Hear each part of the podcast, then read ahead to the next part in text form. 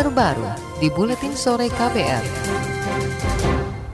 Saudara, Presiden Joko Widodo menyoroti kinerja buruk PLN terkait pemadaman listrik besar-besaran di Jakarta, Jawa Tengah, Jawa Barat, dan Banten. Saat menyambangi kantor pusat PLN hari ini, Jokowi memarahi pelaksana tugas Dirut PLN Sri Penny Inten Cahyani dan jajarannya. Jokowi geram dengan tata kelola PLN yang buruk lantaran tak sanggup mengantisipasi risiko pemadaman listrik skala besar hingga berjam-jam kemarin. Menurutnya, pemadaman listrik itu memperburuk reputasi PLN. Pertanyaan saya, Bapak Ibu semuanya ini kan orang pinter-pinter apalagi urusan listrik dan sudah bertahun-tahun. Apakah tidak dihitung, apakah tidak dikalkulasi bahwa akan ada kejadian-kejadian sehingga kita tahu sebelumnya. Kalau tahu-tahu drop gitu, artinya pekerjaan pekerjaan yang ada tidak dihitung, tidak dikalkulasi. Dan itu betul-betul merugikan kita semuanya. Presiden Jokowi menyebut pemadaman listrik dalam waktu lama dan skala besar pernah terjadi 17 tahun lalu. PLN seharusnya belajar dari pengalaman itu agar peristiwa serupa tak lagi terulang. Jokowi juga menyoroti PLN yang sangat lambat menangani pemadaman. Menurutnya PLN seharusnya punya rencana cadangan untuk mengatasi segala risiko termasuk pemadaman. Kerugian akibat kejadian tersebut harus ditanggung jutaan pelanggan. Pejabat Direktur Utama PLN Sri Penny Inten Cahyani mengaku lalai hingga terjadi pemadaman listrik di sebagian pulau Jawa. Ia mengatakan terjadi kerusakan di dua sirkuit sistem kelistrikan di bagian utara di Ungaran dan Pemalang, Jawa Tengah. Salah satu sirkuit di selatan kini masih dalam perawatan. Akibatnya satu sirkuit di selatan tidak sanggup menahan seluruh beban listrik di Jawa dan pemulihannya memerlukan waktu lebih dari 9 jam. Sri Penny berjanji akan segera memperbaiki teknologi kelistrikan PLN agar pemadaman listrik besar-besaran tidak terulang. Eh, kami memiliki ketentuan Bapak. Ini yang kami tidak antisipasi adalah terjadinya gangguan dua sirkuit sekaligus Bapak. Memang ini yang uh, secara teknologi nanti kami akan investigasi lebih lanjut Bapak uh, berkaitan dengan uh, gangguan di satu tempat tersebut dan mudah-mudahan nanti inilah yang uh, dari sisi keteknisan akan uh, menjadi improvement ke depan.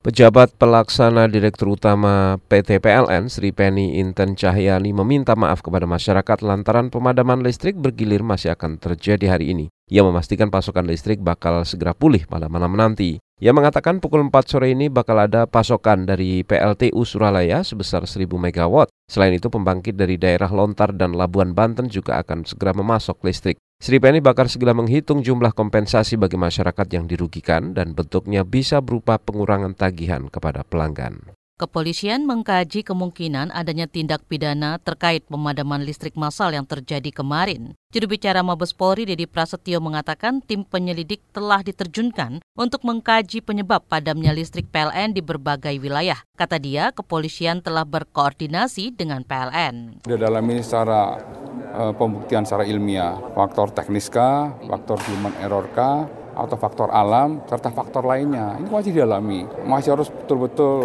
dilakukan pengecekan di lapangan, kemudian dibuktikan secara ilmiah. Baru nanti bisa ditarik suatu kesimpulan. Apabila ada unsur pidana sesuai dengan fakta hukum yang diketemukan oleh tim tersebut, baru akan diproses. Itu tadi juru bicara Mabes Polri, Dedi Prasetyo. Saudara pemadaman listrik besar-besaran terjadi kemarin sekitar pukul 12 waktu Indonesia Barat di Jakarta, Banten, Jawa Barat, dan sebagian Jawa Tengah. Pemulihan memakan waktu belasan jam dan dilakukan secara bertahap. Sejumlah layanan transportasi publik seperti KRL komuter lain Jabodetabek dan Moda Raya Terpadu MRT berhenti beroperasi. Listrik padam juga berimbas pada layanan telekomunikasi, anjungan tunai mandiri atau ATM, serta ojek online. Ketua DPR Bambang Susatyo meminta agar Menteri BUMN Rini Sumarno turun tangan langsung menginvestigasi penyebab pemadaman listrik massal yang terjadi mendadak pada akhir pekan lalu. Selain itu, kata Bambang, Kementerian BUMN juga perlu segera merevitalisasi perusahaan listrik negara itu dan melakukan perbaikan internal.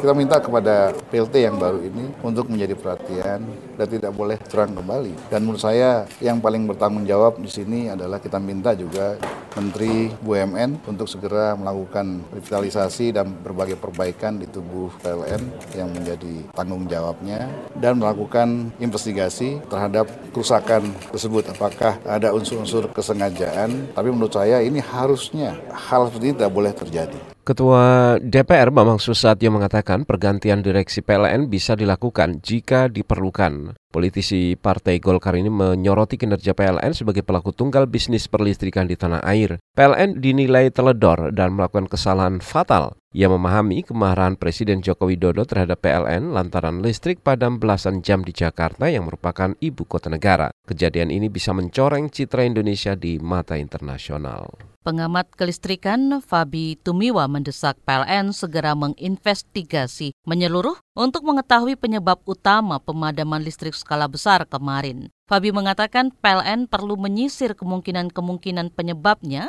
baik dari sisi teknis maupun non-teknis. Dari sisi kesiapan saya lihat PLN cukup bagus. Kalau tidak, saya rasa sampai pagi ini pun kita belum punya listrik. Tapi hal yang lain adalah mengetahui mengapa sampai terjadi pemadaman. Kita nggak tahu dari perencanaan, bisa saja dari manajemen, dari organisasi PLN, apakah ada masalah teknis. Pakar kelistrikan Fabi Tumiwa menambahkan pemerintah ke depan perlu membuat kebijakan untuk mengatur pengoperasian transmisi dan pengaturan beban. Kata dia, pemerintah perlu meninjau kembali perencanaan pembangunan pembangkit listrik yang kebanyakan berada di bagian timur. Sejenak kita berolahraga bersama Arimba Odeswara.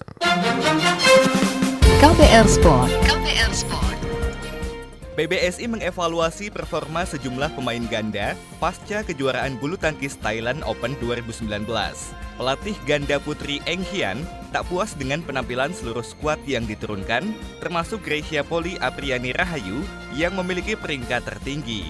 Ia mengultimatum dua ganda putri Rizky Amelia Della Destiara dan Yulvira Barkah Jausa Sugiarto yang tampil buruk di tiga turnamen terakhir. Rizky Della terancam kehilangan kesempatan ke Olimpiade tahun depan jika tak berprestasi hingga akhir tahun. Adapun bagi Yulvira Jausa, kejuaraan dunia yang digelar di Swiss 19 hingga 25 Agustus mendatang bisa menjadi turnamen terakhir bila performanya masih jalan di tempat. Sementara itu di sektor ganda putra, pelatih RIP menyebut pasangan Fajar Alfian Muhammad Rian harus memperbaiki mental bertanding. Fajar Rian tak menunjukkan prestasi menggembirakan dan kalah dari pemain-pemain non-unggulan. KPR Sport. KPR Sport.